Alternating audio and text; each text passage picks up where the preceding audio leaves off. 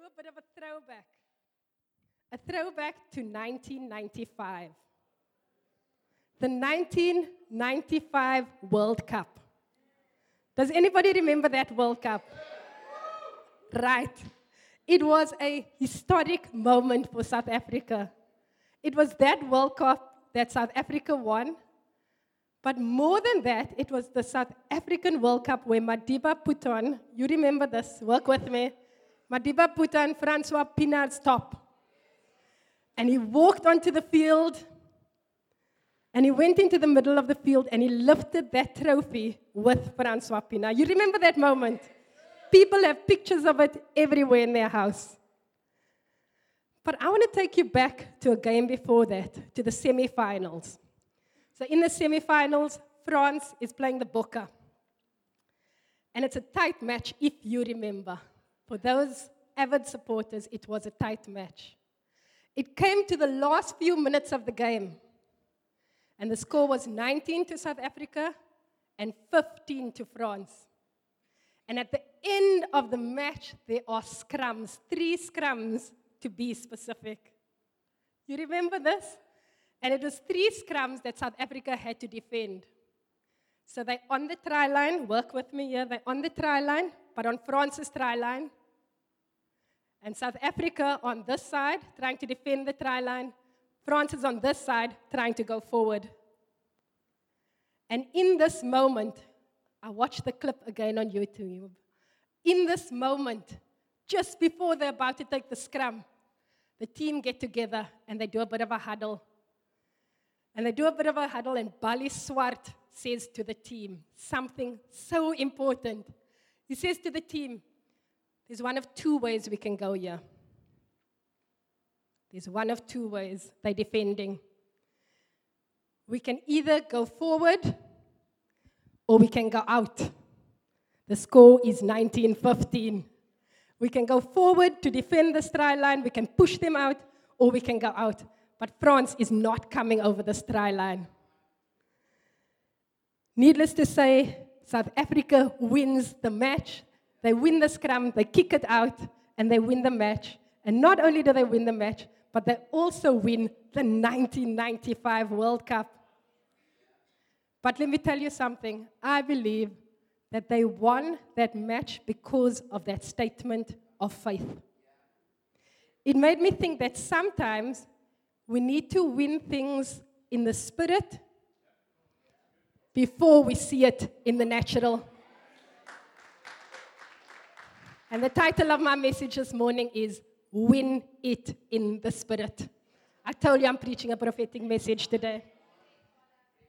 Now we're going to camp today in Luke 8 40 to 56. And I'm going to preach from the Passion Translation because I must be honest, I've never ever heard this passage quite like I did when I prepared. But I want to tell you something. You're only going to get as much out as you lean in today. So I want to encourage you sit on the edge of your seats. Come intentional to touch God today because he will meet you where you're at. Luke 8 40 to 56. It's a long passage, and bear with me, it's good. It starts off and it says, When Jesus returned to Galilee, the crowds were overjoyed, for they had been waiting for him to arrive. And just from that, you can see that he was there, he had left, and he had come back. But the time that he was there before, something must have happened because it says they were excited for him to return. You see, when Jesus is there, something is bound to happen. Just then, a man named Jairus, the leader of the local Jewish congregation, fell before Jesus' feet. He desperately begged him to come and heal his 12 year old daughter, his only child. You got to hear that. It was his only child because she was at the point of death. So Jesus started to go with him to his home to see her, but a large crowd surrounded him. And in the crowd that day was a woman who had suffered greatly for 12 years. Now, how many of you know 12 years is not a short period of time? Sometimes you suffer for two weeks, and that's long. But 12 years this woman has been suffering. And even though she had spent all that she had on healers, she was still suffering. Listen to this pressing in through the crowd, she came up behind Jesus. And I've never seen this version before. Listen to this. She touched the tassel, not even the hem, this version says, the tassel of his prayer shawl. Instantly, her bleeding stopped and she was healed. Jesus suddenly stopped and said to his disciples, Someone touched me. Who is it? While they all denied it, Peter pointed out. I love Peter. Peter's always the one that's going to call it as it is. Master, I don't know if you noticed, but everyone is touching you, trying to get close to you. The crowds are so thick. And I'm pretty much thinking, he's saying, Jesus, are you thick? but the crowds are so thick, we can't walk through all these people without being jostled. Jesus replied, Yes, but I felt power surge through me. Someone touched me, but listen to this someone touched me to be healed. And they received the healing. When the woman realized she, she couldn't hide it any longer, she came and fell, trembling at Jesus' feet. Before the entire crowd, she declares, declared, I was desperate to touch you. Jesus, for I knew if I just touch the fringe of your garment, I will be healed. Jesus responded, Beloved daughter, your faith in me has released your healing. Your faith in me has released your healing. You may go with my peace. And while Jesus was still speaking to the woman, someone came from Jairus' house and told him, Listen to this. There's no need to bother the master any further. Your daughter has passed away. She is gone. Listen to Jesus' response. He says, When Jesus heard this, now I'm picturing Jesus standing with Jairus and saying, Look at me. Look into my eyes. And he says to Jairus, Don't yield to your fear. Have faith in me, and she will live again. When they arrived at the house, Jesus allowed only Peter, John, and James, along with the child's parents, to go inside. And Jesus told those left outside, some people were left outside the miracle, listen to this, who were sobbing and wailing with grief, Stop crying. She is not dead, she's just asleep and must be awakened. They laughed at him, knowing for certain that she had died.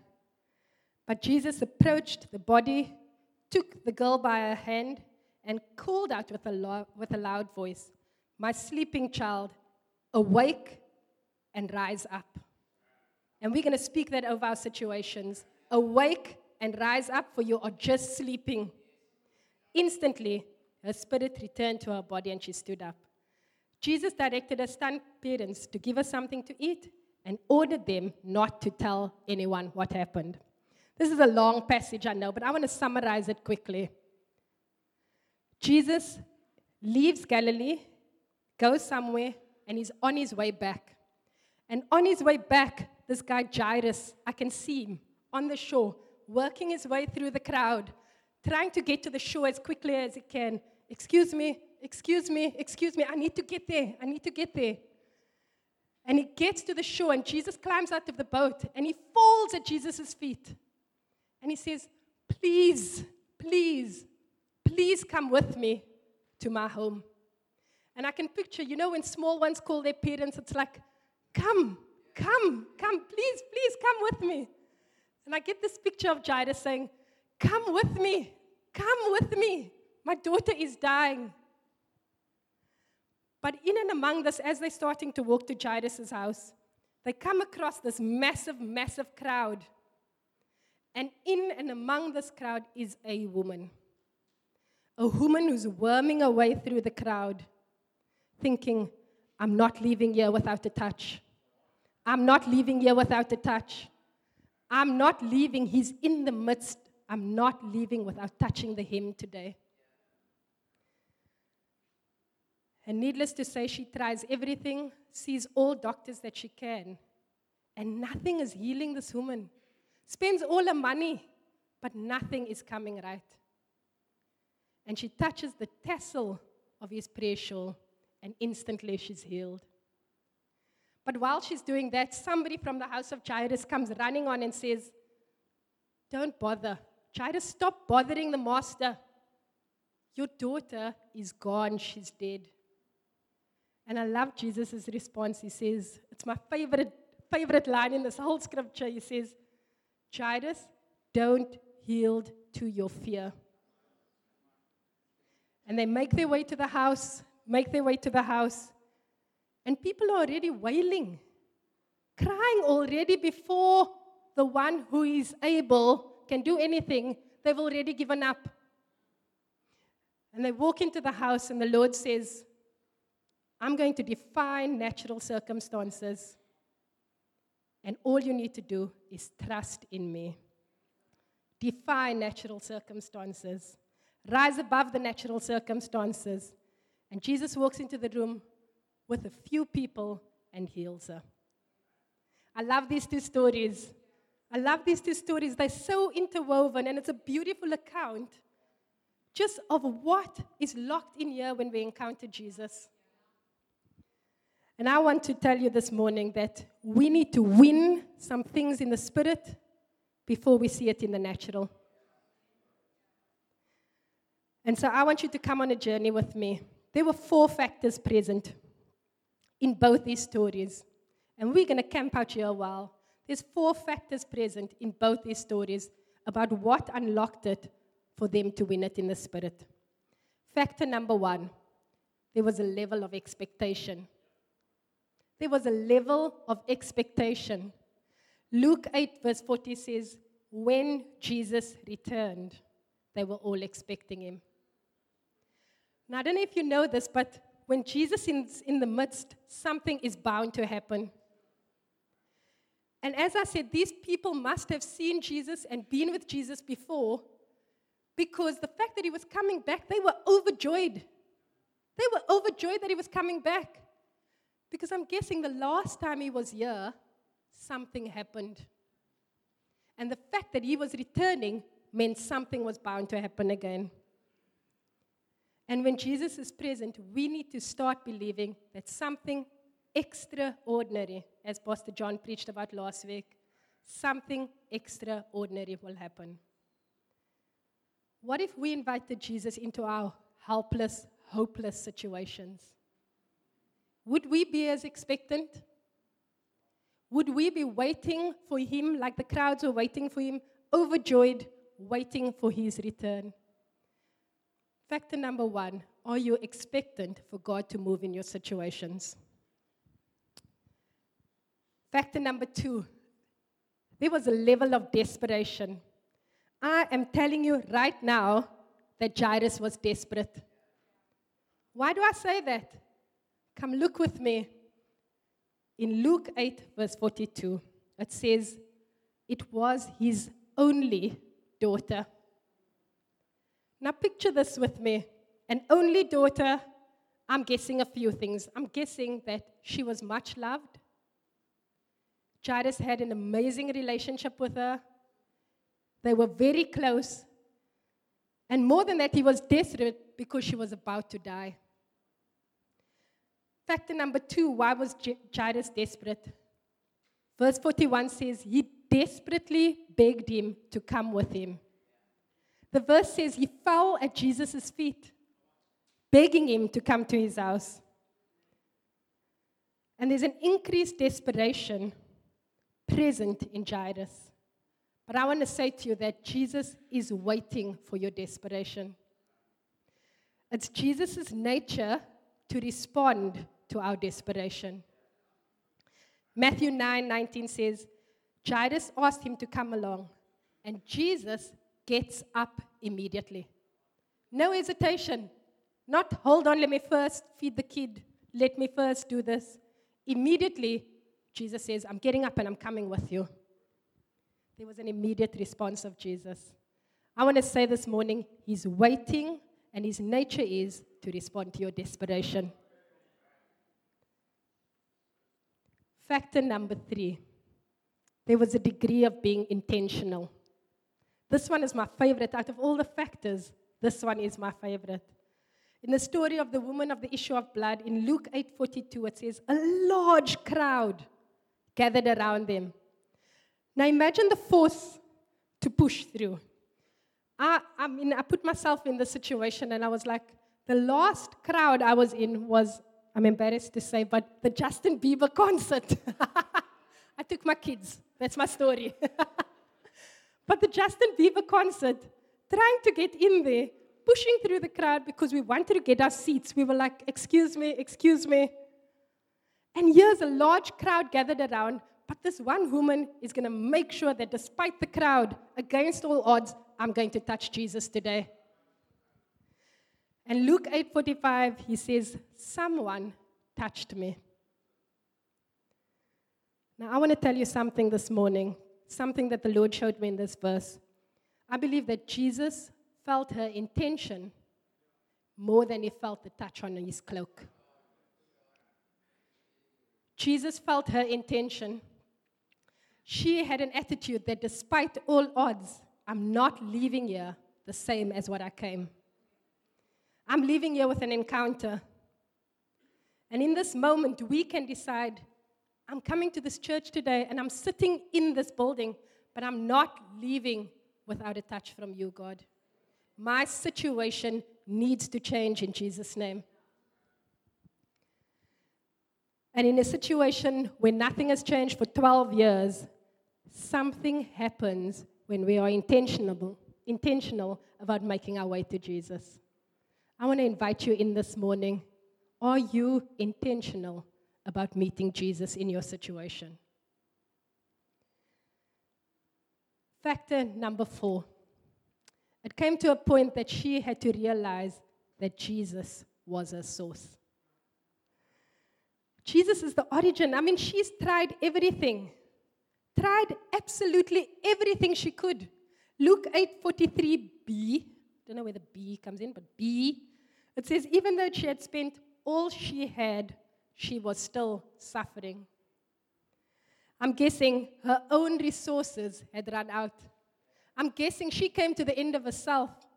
Some other versions in the NIV says she had been to many doctors and spent all the money that she had. And you know what? She finds help at the end of herself. There was only one place to turn to, to the one who was able. So there's four factors in the situation a level of expectation, a level of desperation, being intentional, and realizing that only God is our source. But Carla, what, what practical things can I do? What can I do? What can I actually do to win it in the spirit? I want to give you two tips. Two things that come out strongly in these verses. Number one, you've got to speak it, declare it. We can learn a lot from what Jesus does. They get back to the house, and what appears in the natural is not what he speaks. So they get to the house, and they're wailing and they're grieving and people are crying. But Jesus chooses to defy the natural circumstances, church. And he speaks what they are trusting for. He speaks what they are trusting for. Romans 4:17, one of my favorite verses, it says, "We need to speak things that are not as though they are." Exactly. Ezekiel spoke life into the dry bones. Jesus spoke life into the dead situation. Matthew 9 18 says, Jairus says, My daughter has just died. But despite how it looks in the natural, Jesus says, She is not dead, she's only asleep. He speaks life into the situation. The woman with the issue of blood, she says, Even though I've been suffering for 12 years, even though if only I can still just touch the hem of his garment. She speaks life into her situation. Maybe we need to define natural circumstances, church. I want to ask you this morning what are you speaking? And what are you trusting for? Speak life. Point number two what else can you do? You can identify those who are in your winning team. Now, I know many of you know the story of Gideon. And in Gideon, there were only 300 people that went to battle with him. But those 300 people were the right people battling with him, right? Because they won the victory. You should identify the people that are in your winning team. And there are four groups of people in this, in this scripture. And I've never seen it before, but watch this. There are four groups of people in the scripture. There are those that leave the battlefield halfway through the battle. Who are you journeying with?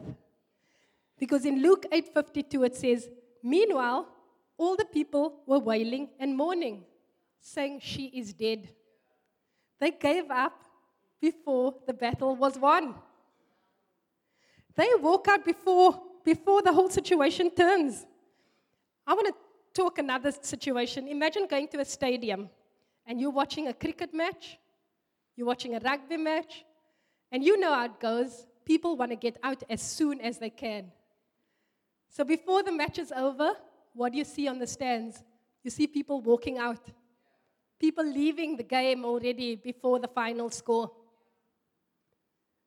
And how many times is it that in those last few moments, in those last few moments, the game turns and you missed out on it? There are people that leave the battlefield before the battle is won. Who are you journeying with? Second group of people those that don't have the faith but will support. They don't have the gift of faith. They don't have the gift of faith, and that's okay. But they're in the house. They might be wailing, they might be, but they are there in the house where it's happened and they're there supporting you. They don't get invited into the room where the miracle happens, but they're in the house supporting you. Recognize those people. They might not have the faith, but they're going to support you. Group number three. There's another group. I love this group because the Lord also showed me something in this verse. There are those that form part of the noise. Matthew 9:23 says, "When Jesus entered the ruler's house and saw the flute player and the noisy crowd, he said, "Go away." Now listen to me quickly. It says Jesus saw the noisy crowd. But when there's a noisy crowd, you see them or do you actually hear them? What should you do? You hear them. But Jesus says he saw the noisy crowd. And I want to tell you, it's less about the volume here, and it's more that he sees into their disbelief, their unbelief. He sees the noisy crowd. I want you to remember as you journey to your miracle to win it in the spirit, there is going to be a noisy crowd. There's always a distraction. Identify the noisy crowd and he says, Go away. He shuts it out. Last group of people those that believe and will form part of Team Miracle. Jesus only takes three people into the room with him. Did you notice? He takes Peter, James, and John with the parents. The rest he leaves outside in the house. And he says, You stay there, but I'm taking Peter, James, and John with me. And I started off by saying, they were all, as he got off the, the boat onto the shore, they were all expecting him. You know what? They could be all expecting him, but only a small core would be part of the miracle. Allow some people to win it in the spirit with you who are forming your team miracle. Sometimes we need to understand who we're journeying with and be clear who to shoulder your problems with. There's a few things a level of expectation, a level of desperation, being intentional, and realizing that God is your source. But we need to speak it in faith, and we need to identify who is in our team. I want to share a story with you. It was about a year ago, more than a year ago, it's 18 months ago actually. I came back from Liberty Church from preaching at the conference, and my world turned upside down. I came back completely being hit by the enemy, completely anxious, completely overwhelmed. And I said to Eugene, I don't know what is happening to me, but something has changed in my world. I can't find peace. I don't know what peace is. I don't know where peace is. And in true Carla style, I tried to solve it by myself. I can fix this. I need to analyze it. I need to sort it out. What is the cause? What is the trend? What is the trigger? Let me sort this out. And guess what? 12 years as that woman suffered, this thing was not going away. Anxiety was clouding me, it was taking hold of my life. And one day, Eugene said, I'm driving you straight to the red couch because this is not good.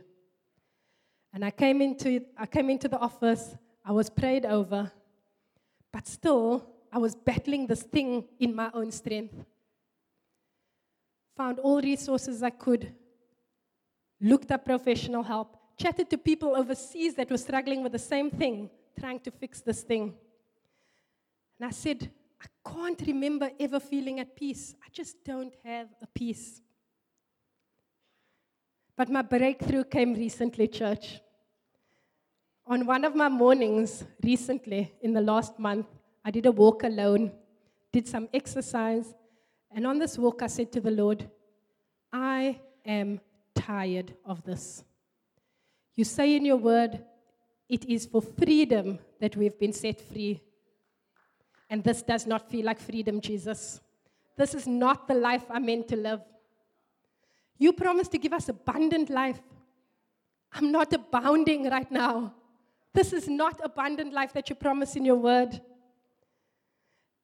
And I said to the Lord, I've come to the end of myself, but I'm desperate for a touch from you. I know that only you can move in my situation. And I said, God, I'm expectant that only you can change the situation. I'm expectant that if I touch the hem of your garment, you're going to change my situation instantly. And I said, You are my source, and you are the God of peace. I'm trusting you. And I did what I could in my strength. I started giving my time to God, spending time in the Word, communing with Him daily, setting an alarm at 12 o'clock every single day just to talk to God. 12 o'clock on my phone, my alarm goes off. I'm talking to the Lord. And I commune with Him daily. And I started exercising because how many of you know that exercise is important for your man- mental health as well? I started exercising again. And I shared my struggle with part of Team Miracle. Who are those people that you're going to let into your story to win it in the spirit? And I shared my struggle with Team Miracle.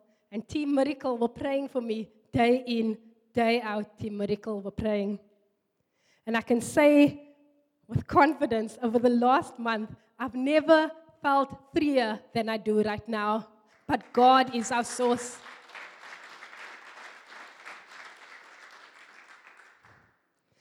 You need to come to a place where you are desperate, where you're expectant, where you realize that God is your source.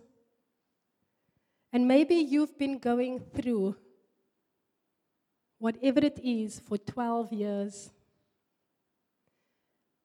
And I want to say, I, I don't know where, it's not in my notes, but some of you feel like you've won the battle before. You thought you've won the battle before. But somehow it just keeps coming back and coming back and coming back. And God wants to win this battle once and for all, church. God wants to win this battle once and for all for you. When you win it in the spirit, you will find a newfound freedom. I'm telling you that. Winning it in the spirit will cause an immediate change and a newfound freedom.